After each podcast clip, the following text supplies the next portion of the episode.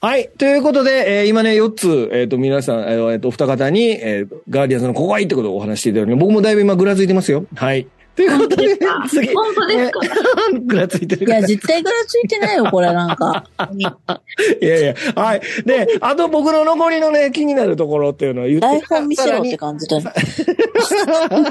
さらに、えっ、と、お二方に、あの、お良さを伝えていただくということでね。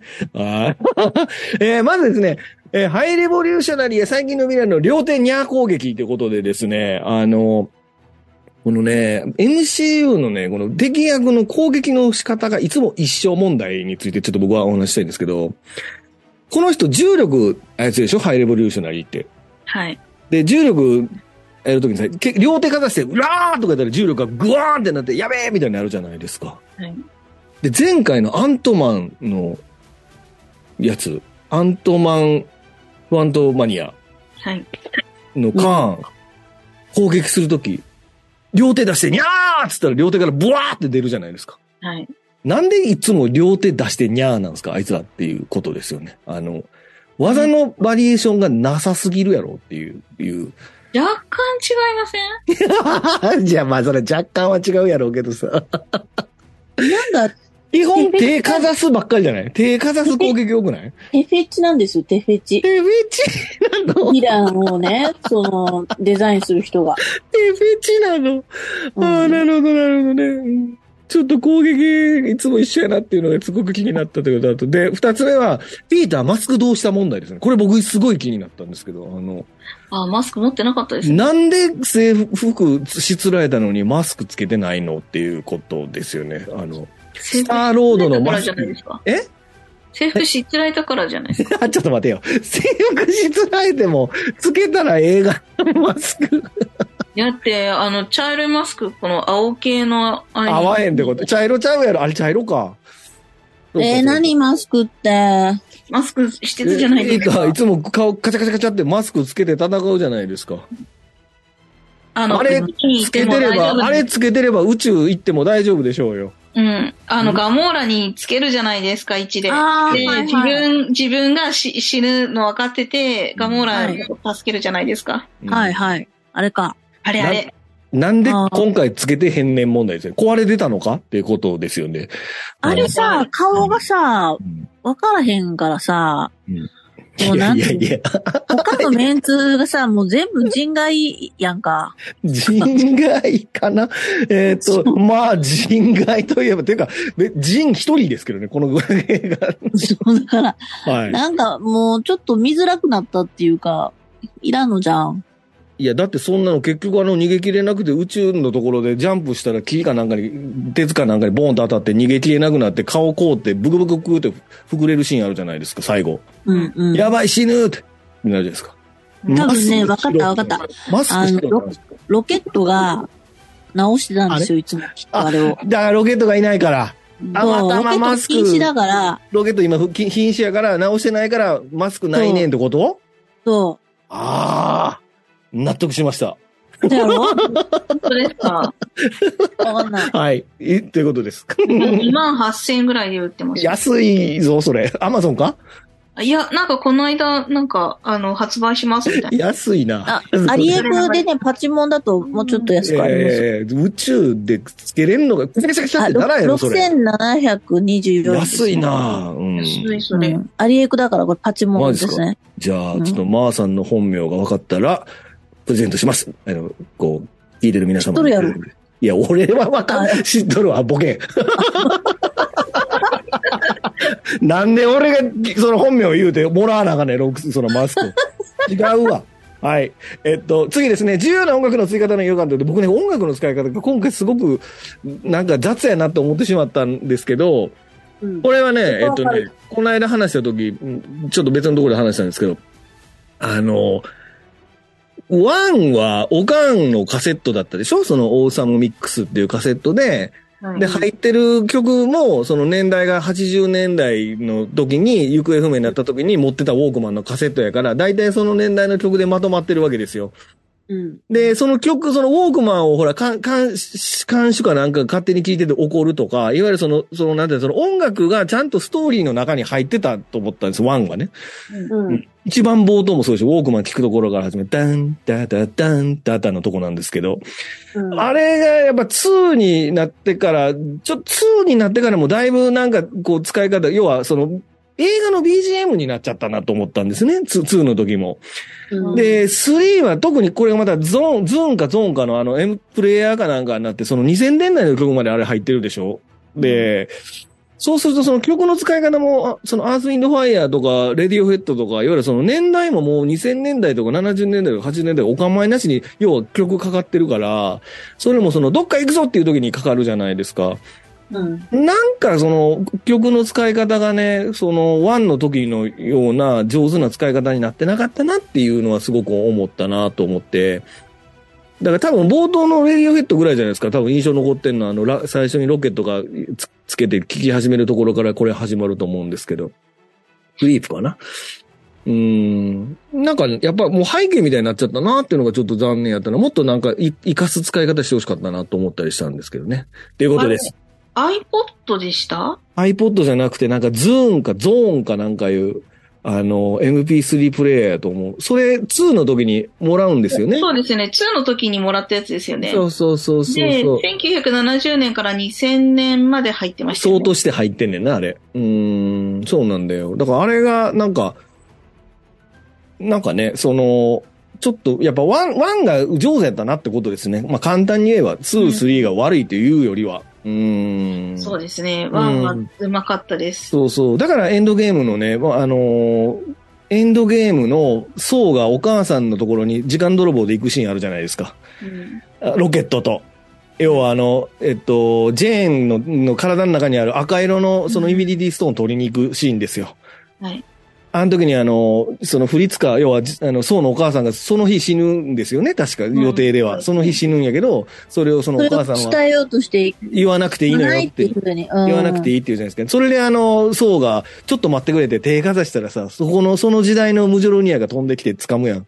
うんん。あの時にさ、まだまだ人生、まだ悪くないな、みたいなことを言った時に、うん。あの、ディン、ディン、ディン、ディン、ディン、ディン、ディン、ディン、ディン、ディン、ディン、ディン、で、つって、ガーディアンのとこ行くわけですよね。ピーター・クイルがさ、一番最初にあの、お宝取ろうとしてるシーン。あそこでみんな、うわーってなったじゃないですか。うわ、ここ、ガーディアンズのここから始まるんや、と思ってドキドキしてて。だって、あの曲がガーディアンズそうの。あの曲イコールガーディアンズが、今ブ回もまあラストでかかりますけど、そうそううそう。ん。ああいうね、曲と、えーその、エモい瞬間とうまくリンクさせるような演出がちょっと今回薄かったかなっていう気がしたってことですね。う。うんん。はいはいはい。ですね。で、まああそれとは、前もあの曲流れたじゃないですか。流れたんやけどさ、なんかやっぱり、ちょっと使い方かなって思ってしまいましいや、たね。なんかこう、これからじゃあ、あの、ピーターなしでやっていくんだ、みたいな。わかるよ。なのかなって私は。わかるわ、わかるわかる。うん、わかるんですけどね。あうのん最後はいいんですよね。だから途中の中盤で使ってる曲、そんなになんか印象に残れんかったなっていうところですよね。うん。はい。まあ本当まあ、それ、私もそれそう思いました。うん。だからやっなんか、なんていうの ?iMAX とかで見なくてもいいかもって思いました。ぱり、 ああ、今日そう、音がってことそなるう。ほどね。うん。はい。はい。じゃあ、ここまでですね、ちょっと僕の小言をごごちゃごちゃと言ってしまったんですけども、ここからはですね、またお二方に、いやいや、ガーディアンズは面白いんだよということで、後半でちょっとお話ししていってもらいたいと思いますね。はい。では、5番目ですね。MCU 作品としての立ち位置も忘れないということで、これはあさみさんですかね。はい。はい。これはもう、新キャラですよ、アダム・ウォーロッアク。ダム・ウォーロックね。かっこよかったやっぱねり。こうこれが多分あの今後、そのガーディアンズ・オブ・ギャラクシーっていうところではなく、うん。うん。なんかあの別の、なんていうんですかね、それこそアベンジャーズの結集の時に、うん。あの、キャプテン・マーベルみたいな感じでうん入ってくるのかなってうん。私は思ってます。なるほどねうん。うんなんか、今回のその、あの、フェーズ4で紹介されてきたあの新キャラたちが結構ほとんど女性なんですよね。そうだね。で、なので、やっぱりあの若手の男性キャラうん。が欲しかったところに、うんアダム来てくれたみたいな、しかも結構強いみたいな、うんそこが私の中ではなんかもう良かったって思いましたね。うんうんちうょんっと今後がすごく楽しみというか、うん。うん、ガーディアンズ・オブ・ギャラクシーは終わってしまうかもしれないけれども、うん。うん、アダム・ウォーロックはまあ、今後絶対、あの、アベンジャーズの中に入ってくると思うので。うーん。はい。まあ、どういう立ち位置で来るかわかんないですよ。うん、うん。そうでもね。、来てくれるっていうのがちょっと嬉しかったですうね。ーん。はわいじゃはあ、い次のポストクレジットですよね。んはいはいはい入ってくるって。かりました入ったのでね。うんはいガーディアンズ・オブ・ギャラクシーは終わってしまっても、やっぱりピーター・クイルは、うんあの、ソウとかと一緒に戻ってくるのかわかんないですけど、うんじゃあピーターしか戻ってこないのかっていうところも若干気になりつつ、うん。 このピーター・クイルが、いやガーディアンズ戻ってきてほしい。そう、なんか私は、その、結局次のそのアベンジャーズだかわかんないですけど、そういう系ので、ピーター・クイルがガーディアンズ・オブ・ギャラクシーに帰ってきて、一緒に出てくれるのかなっていう期待をしてます。うん。ピーター・クイルが単体で帰ってくるんじゃなくて、うん、ピーター・クイルがガーディアンズの中に戻るっていう意味で言っててほしいなって思いました。なるほどね。うーん。なるほど。なんかでもコミックではどうもなんかレジェンダリー・スター・ロードっていう彼単体のコミックがどうやらあるみたいですね。うーん。もしかしたらそっち関係で一人で変えてくる可能性もあるかもしれない。まあ、ガーディアンズで戻ってきてほしいですよね。いやー、ガーディアンズに戻ってきてほしいですね。うんなるほどねいやもうロケットなんかがさ、大好きなんで。うん。あの、ガーディアンズたちが、なんか、何、乗ってる宇宙船うん、でコミュニティを築いてるじゃないですか。宇宙船というか、あの、ノーエアね。うん。あノのイ、ラーは星ですよ。星だかな。あれ、星なの星っていうか、あの、セレスティアルズの頭ですわね。そうそうそうそううそう、ん。移動でしてる移の動はしない、ふあの、要は浮かんでるだけですね。あれで、移動できるように多分改造してるんですよ。ロケットたちが。あ、そうなんだ。だそかれ、ら今回、その、あそこに来れたんですよね。うん、あ、そうでか、すよねそうですね。うん。うんその中で、ほら、人が住んでるでしょうん。で、なんかそこでコミュニティを作ってるじゃないですか。うん。あ、で、こう、なんつったらいいのかな。そういうバラバラの人たちが、なんかみんなで集まってそういうコミュニティを作ってるっていうのが、うん。あんまり MCU ない気がして、うん。同じ種族の人たちのコミュニティっていうのは何個も出てくるけど、うん。なんかあのバラバラ家族でし、しかもあの犬も出てくるし、うん。あのーなんていうのかな。で犬はライカ犬に続いたい犬だったじゃないですか。うん。それで飛ばされてね。うん。コスモです。そう、だからなんか、なんていうのかな。これもっと膨らませれるから、置いといてほしいなっていうか、ガーディアンズ・オブ・ギャラクシー、実はもうペンリターンズって帰ってこないかなって思ってます。 なるほど、なるほど。うん。はいはいはな、いなんかすごく、なんていうのかな、いい街じゃないですか。ノーエアですか。ノーエアってでも、もともとはあの、荒くれ者しかいないというか、うん。無法地帯だったところをガーディアンズ・オブ・ギャラクシーが、あの、すなんだろう、本拠地にしたおかげで、ああいう収風めたんですよね。にになってるんですようね。ん。そうそうう。んだから、それがすごく、なんか私は嬉しかったし、それをそのボコボコにこう、壊しちゃった、なんだっけ、あの、ハイエボリューショナリキンキンキラキンの、あ、アなダム・オロクあ、そうそうそうそう。にちょっとムカつきましたもん、お前。そんなとこ壊すなよ、みた いな。人が住んでいるんだ、そこには、みたいな気持ちにめっちゃなったし。ー。冒頭です。うん。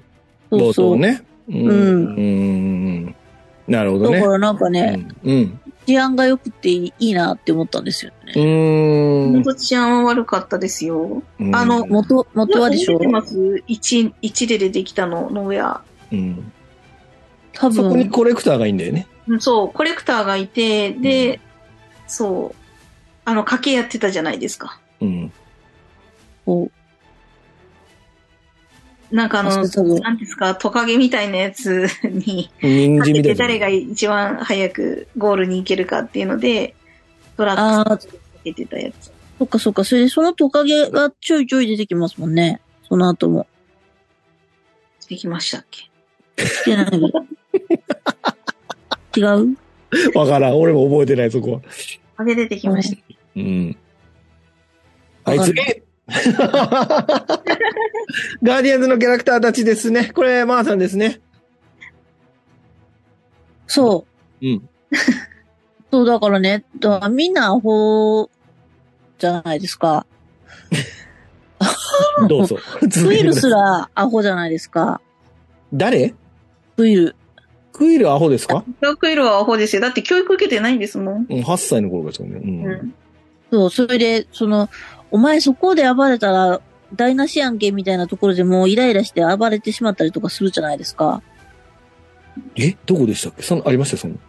あ、あったんですよ。ちょっとどこやったか忘れたけど。うーん。それで、だからもうやっぱりロケットが一番賢いんだなって思ったし、で、そう賢く作られた、まあ、なんかもう、なんていうのかな、うっかりすごい賢く作られちゃったわけじゃないですか、ロケットって。うん。うん。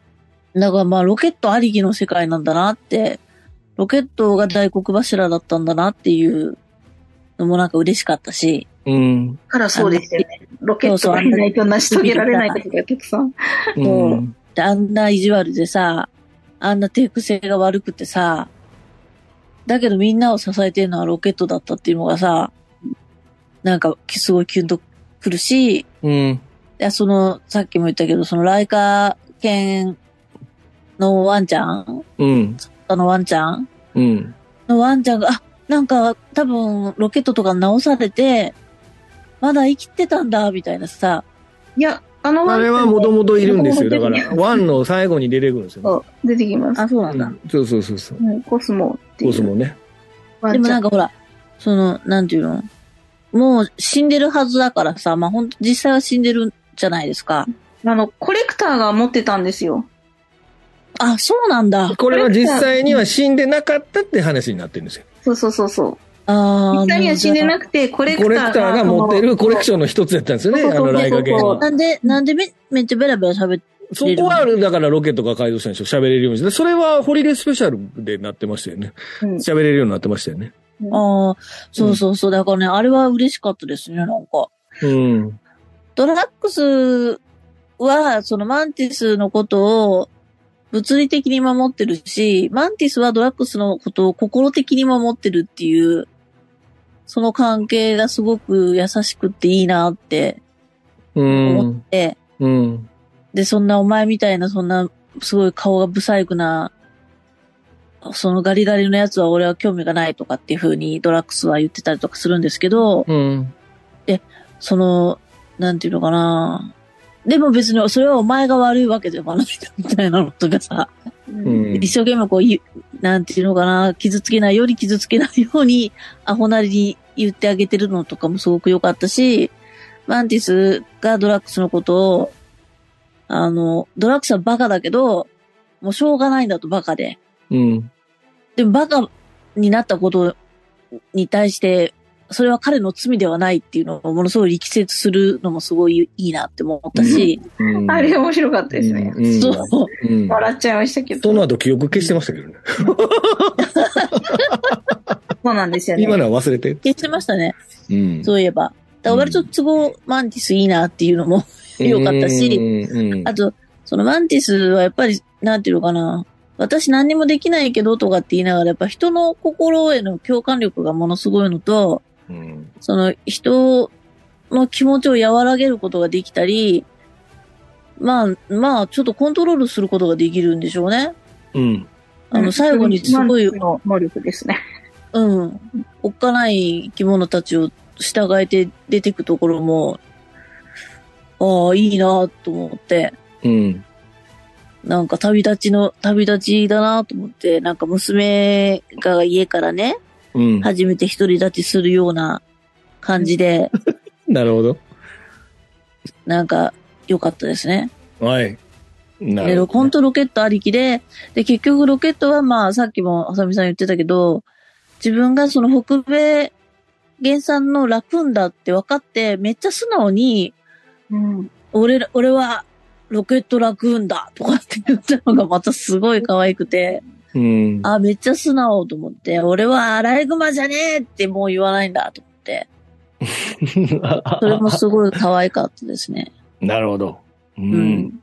でも彼は逆にあそこで、あの、心が解放されてるのかなと私は思ったんですよね。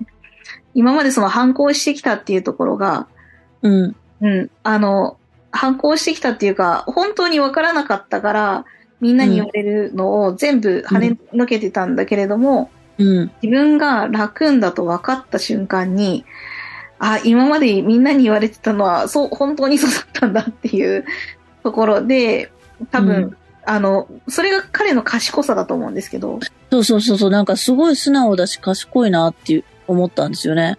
えー、あ、まだありますよ。ガモーラ実は指パッチンで戻ってきた記憶を失う。これは、あれですよね。ガモーラが指パッチンで戻ってきた記憶を失ってんのわかんないっていうふうに思ってたってことですよね。あの、まあ、うんねうん。これはだからあれですよね。その、いガモーラは実は指パッチンで戻ってきたんじゃないっていうことですよね。そうですね。あの、なんだっけ時間戻しだっけなんだっけいや、時間戻ってないっていうか、ガモーラ、だから要はピーター・クエルのガモーラはもう亡くなって死んでる、死んでていないんですよね。この時間においても。そう。で、ピーター・クイルに会う前のガモーラが、あの、まあ、エンドゲームの、あの、いろいろごちゃご時ちゃ間泥棒ごちゃごちゃ作の中で戦。うんそうそうそうそう。あこの、こっちの世界に来るじゃないですか。はい。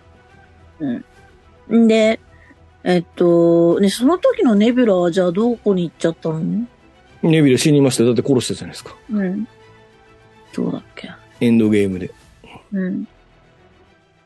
じゃあネビそュラれ、その、ガモーラが残ってんのか。だからネビュラはもともといたネビュラと、あの、なんだろう、ピーター・クイルに出会う前のガモーラ。そうですね。じゃあちょっと若いのか。まあちょっと若いですね。5年ぐらいかな。うん5年どころか、もうちょいか。10年ぐらいか。 10年ぐらい若いですね、きっとうん。うん。ですねなんかだいぶ、そのタイムパラドックスっていうか、なんか辻褄が合わない気もしてきたけど、まあいいや。。そう、サノス殺したのに、いそたうじゃないです一番の問題は、サノス、指パッチンでサノスとか全員消えてんのになんでガモーラだけ残ってんねん問題ですよね。か。うん。うん。ガモーラも消えてないでおかしいやろっていうとこですよね。そはい。う。なんでみんな、それは僕も他のとこでも言ってますけど、あの、うん。トニー・スタークが、なら私は、アイアンマンだって言うじゃん、最後。うんうん。あの時、ガモーラ抜きでって言ってるんですよ、その後。なんで、でパチンって言うんですよ。そしてガモーラだけ残ってるって。ピーターに頼まれたんじゃないですかなるほど。 はい。はい。そういうことですこねれ。解けましたパラドッ クス。はい。ガモーラね、だから、要はガモーラは、要は、あの、もうピーターのこと知らないってことですね。そうです。うん。じゃあさ、ま、じゃあ、くっつけるじゃんね、まだ。も、もっぺんね。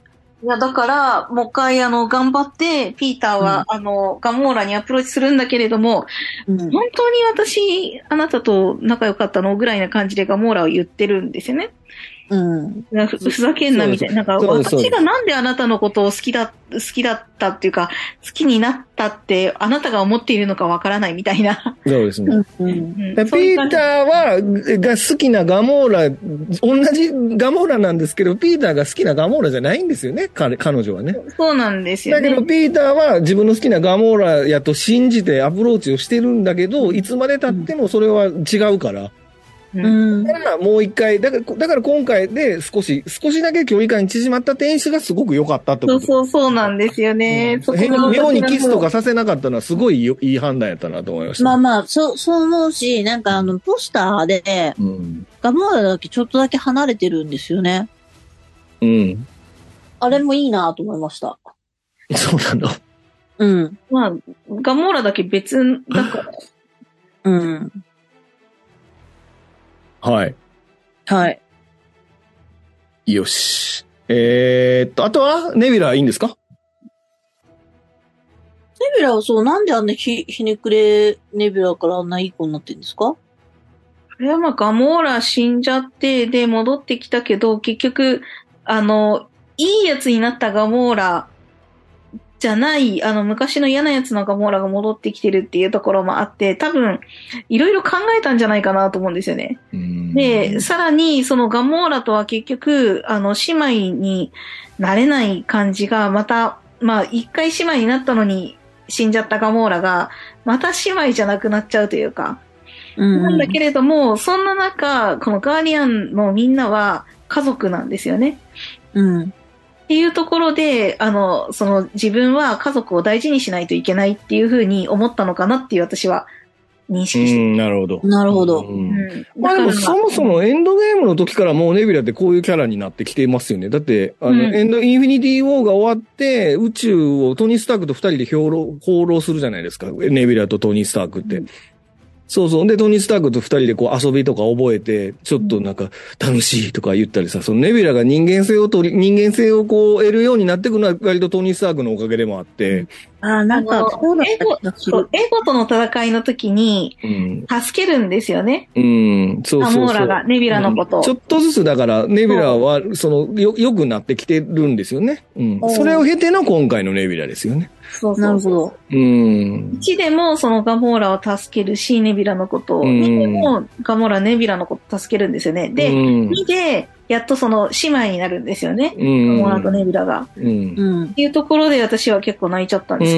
んもうガモーラとネビュラがちゃんとした姉妹になった、みたいな。なんかうんで、本当にあの、なんていうのか、騙し合いをしないなんかう、ん仲がいい姉妹になるんですよね、そこで。うん。今までは騙し合いしかしなかったっていうのが、サノスにずっと戦わされてたからなんですけど、うん。うん。だから敵でしかないんですよね、姉妹って言いながら。うん。うん、でネミュラはガモーラに対して、その敵じゃなくなったっていうところの認識があるんですけど、ガモーラはまだないんですよ。うん。戻っちゃってるから。だから、ね、エンドゲームの時に、要は過去のガモーラと、えっと、ネビュラがきょう戦うじゃないですか。共闘して、一緒に戦うシーンがあるじゃん、エンドゲームで。その時に、あの、こいつが本当に彼氏なのみたいなや、ピーター見て。そうそうそうそう、そう言うんですでよ。昨日、き、きかこいつの二択だったのよ、みたいなこと言う。そうそうそうそうそうそうそう。で、その時に多分、あの、要は過去ね、過去ガモーラと今のネビュラの関係性がもうできてるから、今回ラベジャーズに行ってることをネビュラだけが知ってるんですよね。そうそうそうそう。うで、ネん。ビュラがガモーラに対して、ネビュラがガモーラに一応ヘルプを頼んでるんですよね。そうそうそうう。ん。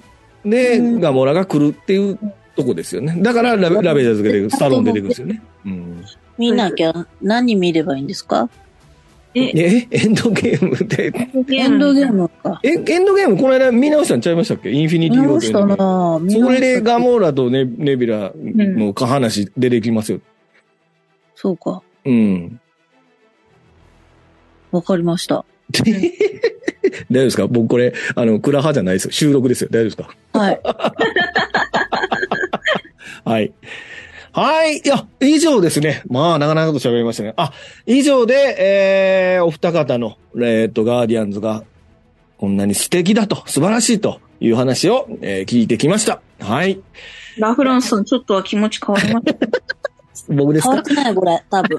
うん変わんなそうだな。いやいやいや。 いや、面白い。いや、あの、おっしゃる意味は、も、すごくよくわかりました。あのね、確かに言ってる通りやなって僕も思ってますよ。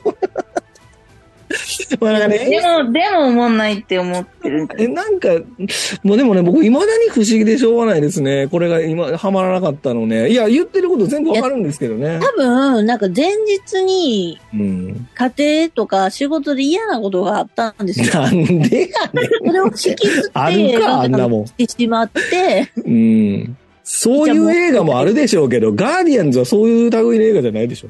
なんなんやろうななんか引っかかるですよね。うー ん。買いに行ってみますもう一回見ますもよ。う一回見た方がいいし、ロケットの、あの、その、出自が分かった時のあの切なさったらないなって思って、なんか本当に悲しかったですよ。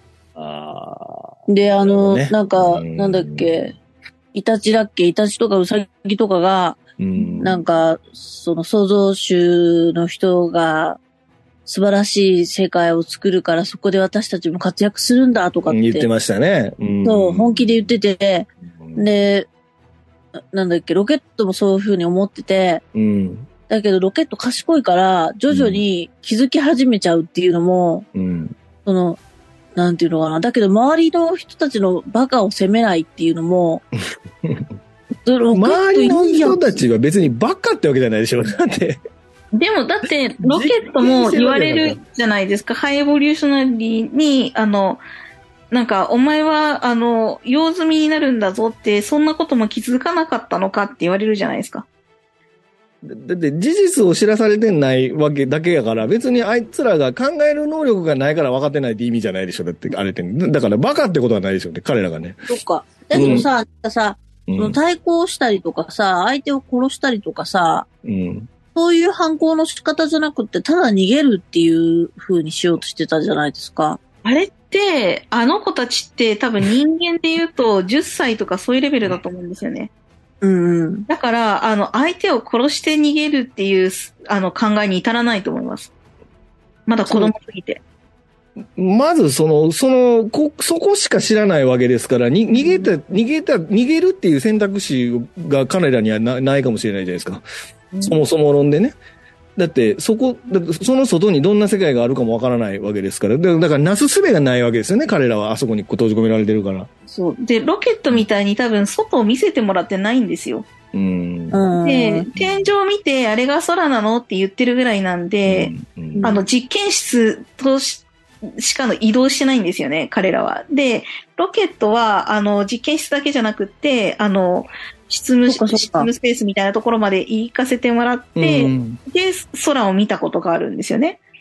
で、そっかそっか。青いんだっていうのを知ってるんですよ、空を。空が。それで、その、ほら、みんながさ、自分の名前を付け始めるじゃないですか。うん。あいあの時に、その、私は何々だから、何々みたいな感じで、こう、なんていうのかな。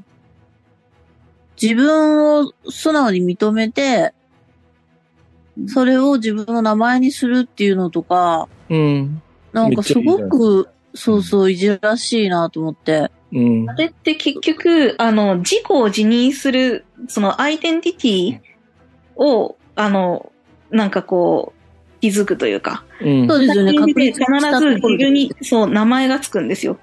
うん。自分でに名前がない状態だと、アイデンティティって確立しないっていう考え方があって。うん。うんうんだから、名前をつけた時点で、アイデンティティが生まれちゃうんですよね。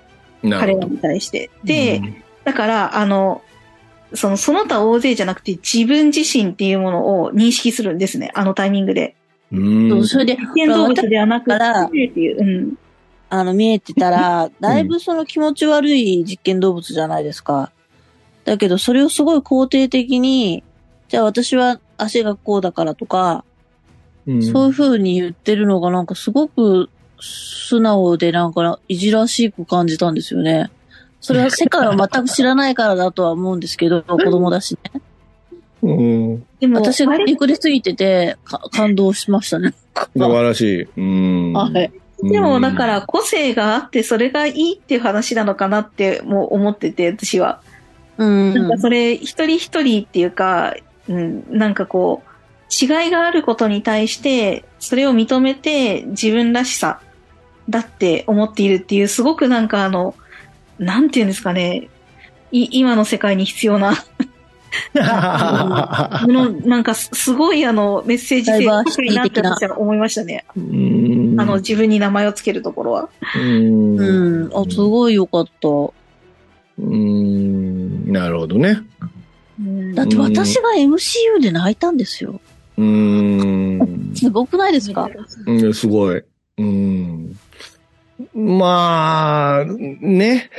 ね。まあ僕は、あれですよね。本当にこんなこと言ったら申し訳ないけど、もう、あの、あれですね。あの、めちゃくちゃ言ってることわかるし、AC なんですけど、あの、いかんせん動物のチョイスが納得できないっていうところもあって、あの、えーだっ、てかわいそうになるに決まってるやん、あんなメンツやったらってなりますもんね。なんやろうあなーやっぱちょっとああざとだから僕やっぱあざといんすよね、ジェームス・ガンのその、こう、チョイスが、あの、だってちっちゃいアライグマ、うわーっていて、涙目のど目真っ黒な動物にしてたら、それはかわいそうでしょうよって話ですよね。なんかその、うーん、え、もっと何、表情の分からへん動物やったらどう思うとか、なんか、なんでしょうね。このケムクジャラを出してるのがね、割とちょっとこう、かわい、要は、ハイボレボリューショナリーのやってることがひどいっていうために、可愛い動物にひどい格好させてるように見えてしまったんです、僕は。あ、でもそうだと思いますいや、よ。だからそこに、あの、要は監督のあざとさみたいなものが僕は透けて見えてしまって、なんかちゃんと見れてないんですよね、きっとね。だから、その、うーん、名前のつける、まあだからやっぱか、カワウソはずるいやろ。なんでカワウソなのあんなん出てきたら死んだらかわいそうになるに決まってるやんけって思ってしまいましたよ、なんか。そうえ、亀だったらよかったんですかサメやったらあそこまで感動せへんかったんちゃうかなっていう感じですよね。亀とかトカゲだったらいいんでしょう、多分。いいってことはないですよ。だから、それでも、あそこまで感動できるかどうかは、割とクエスチョンかなと思ったってことですよ。その、だあの動物の見た目に似合うところが多い気がしたってことです。その、感情の持っていかれ方。う。うんん。だって、ロケットこれ、アライグマやから可愛いわけで。うん。な、なんか、ちょっと、やっぱり、このジェームズ・ガンの悪趣味なところの良さが、スーサイドスクワットの時みたいな、その悪趣味が、こう、なんだろうな。ちょっとこう、ここう感情を揺さぶる方向に持ってきてるなっていう気がしたんですよね。で、もうこう物語の痛快さみたいなものが、この、要はデコボココンビであり、悪趣味であり、で、その、こう、劣等感とかそういったもののうまい組み合わせだから、まあ、ピースメーカーあってあるじゃないですか。ピースメーカーみたいな感じだと僕は全然受け入れられるんですけど、もうピースメーカーも、うん。スーサイドスクワットも見てないので、あ、すいません。 見ます。はい、わかり見まてす。ください、ほんと。超面白いですよ。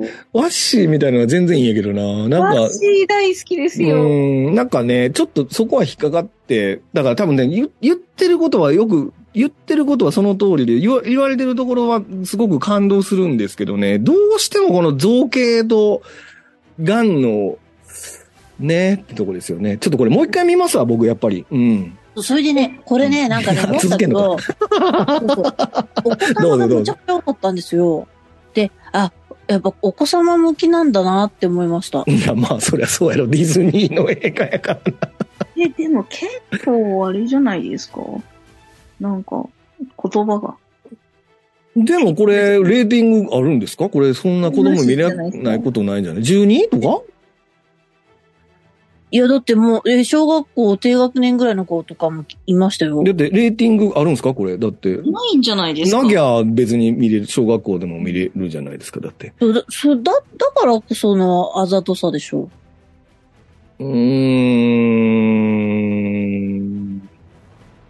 違うかな。子供向けじゃない別に子供え、こう、うん、そう、それ私もなんか、うん、がが見て楽しい映画なはずやから、そんな子供向けキャラ、だってワン、ツーの時のロケット別に子供向けのキャラなイメージないじゃないですか。ないね。うん。だから、そ、ロケットのことを言ってるわけじゃない。まあ、だからやっぱり、このちっちゃい頃の可愛い、こう、毛むくじゃらの、ん生き物を出してきてるってとこかな。まあ一番左のやつですよね。うん、そうそうそうそうそう。で、そこで涙目のところから始まるでしょこの映画ってね。うん。うーん。痛いのっていううね。ーん。だからそれは僕は、ま、まーさんが言うところの2のあのちっちゃいグル、ベイビーグルートとに同じ匂いがするんですよね。ああ、あいつはな、あんまりなんかな、可愛くない。いや、同じなんですよ。僕、だから今回のあの、これ、あの子らはそういうふうに思ってしまったってことですよ。うん。うん。いや、全然、あの、いいんですよ、それは。そうそう、だからフォーカスするのがそっちじゃなくて、うん。その、大人の方のロケットにフォーカスしてるんだと思います、私は。大人のロケットにもちろんフォーカスしてると思いますけど、うん。なんかやっぱひどい、で、で、であのひどさがあるからこそ今のロケットであるって演出でしょあれって、要するに。うんうん。うん。でそこが、なんか、そうだなあの、そう、うん、なんて説明していいのかな。まあ、ベ別ビにーあブのルー、トみたいに愛されて育ってないです からね。そうだね。うーん。そこがなんか、かわいそうに決まってるや ろってな。あんだけ可愛い子らがあんな目に当たらっていうとこですよね。う。うんだって僕ら、あの人、あの子らが登場した段階から絶対にああなるって分かって見てるでしょ。だって最初から。全員が生き残っ、だって今おれへんやんって。まあもちろん全員逃げ切って、またロケットが合うってこと、可能性もまああったかもしれませんけど。でもそれだとね、ハイレボリューショナリーをひどく見せるためには彼らは最初からああいう運命にあるっていうキャラとしてお、コマが置かれてるじゃないですか、この映画って。ああの3匹死ぬみたいな。そうそうまそうあそう。なんかうんそこがね、で、でその子らの造形が可愛いわけでしょ。まあ、特にあの川、ライラですわ。うん、カワウソのライラがね、すごいいい子じゃないですか。もうん。うなんいか、い子、みんなすごいいいい子。や、もうだからその最初からフラグ立ってるキャラにあんな可愛いキャラ置くなよっていうことですよね。 うん。とは思ったんですけど、まあでもそれは僕がそれノイノイズに感じただけなんで、これ別にだからって、そこの、きょその何この映画の出来に影響するような話じゃないと思うんです。気にならない人は。と当然、お二方気にならなかったわけですから。うん。まあちょっと俺もう一回見に行きます。邪念を捨ててもう一回見に行きます。個人的には僕はアントマンの方が面白かったなってちょっと思って。アントマンの方がひどい言われようなんで、ちょっとアントマン僕は擁護しますわ、じゃあ。アントマンの方が面白かったかなって。アントマン寝ちゃったからな。アントマンはめちゃめちゃ面白かったですね。なんでアントマンで寝れるかがわかんなアいでンす。トマンで寝るとこなんかないがな。うんだから途中でつまんなくなっちゃったんですよ。うここわああとね、あれ。寝不足。なんか、もう、マーさんのシーン、今日カットが多いかもしれませんね。マーさんの喋ってるとこね。マジでなんでうーん。いや、もういいです。 はい、ありがとうございました。ということですね。まあ、がはい結論ガーディアンズは面白いということでね。あのー僕がちょっと、あの、ご、なんか、意地悪なこと言ってるだけです、きっと。ということで、僕も一回もう一回見直していきたいと思います。ということですね。じゃあですね、ちょっとゲストの、そうですね、告知の方ですね。あさみさん、あれですかね、ラジオトークやられてるんで、ちょっとあさみさん、ちょっと告知してもらえます かはい、あの、視聴履歴です。あさみの視聴履歴っていうの相を、当見ている、あの、本数が多いですので、あの、はい検索かけて、ラジオトークやっておられあまのす、のああれば見で。うて,、ん。見てください。はい。私はなんか最近全然配信してないので、はい。気が向いたらちらっと覗いてください。えっと、まーが喋るよという番組を、はい、喋る量は漢字ですね。喋るよう感じでやってますとはいいうことで、はい。あの、ラジオトークやってます。お二方ラジオトークやってますんでね、ぜひご興味があれば聞いてくださいということです。はい。はい。MC へ続くよどこまでもということで、こういう一本の映画、こういううちは絶賛配信中ですね。また MC の映画がありました。次はマーベルズですかね、映画は。はい。はい。当番えーまた紹介したいと思います。えー、当番組は YouTube と Podcast、Apple、Spotify、Amazon で配信中です。ぜひチャンネル登録お願いします。ということでございます。はい。じゃあ、ここまで、えこ以上になりますね。はい。じゃあ、ここまでお送りしたのはラフランスと、ハサミと、まあでした。はい。ありがとうございました。ありがとうございましたありがとうございました。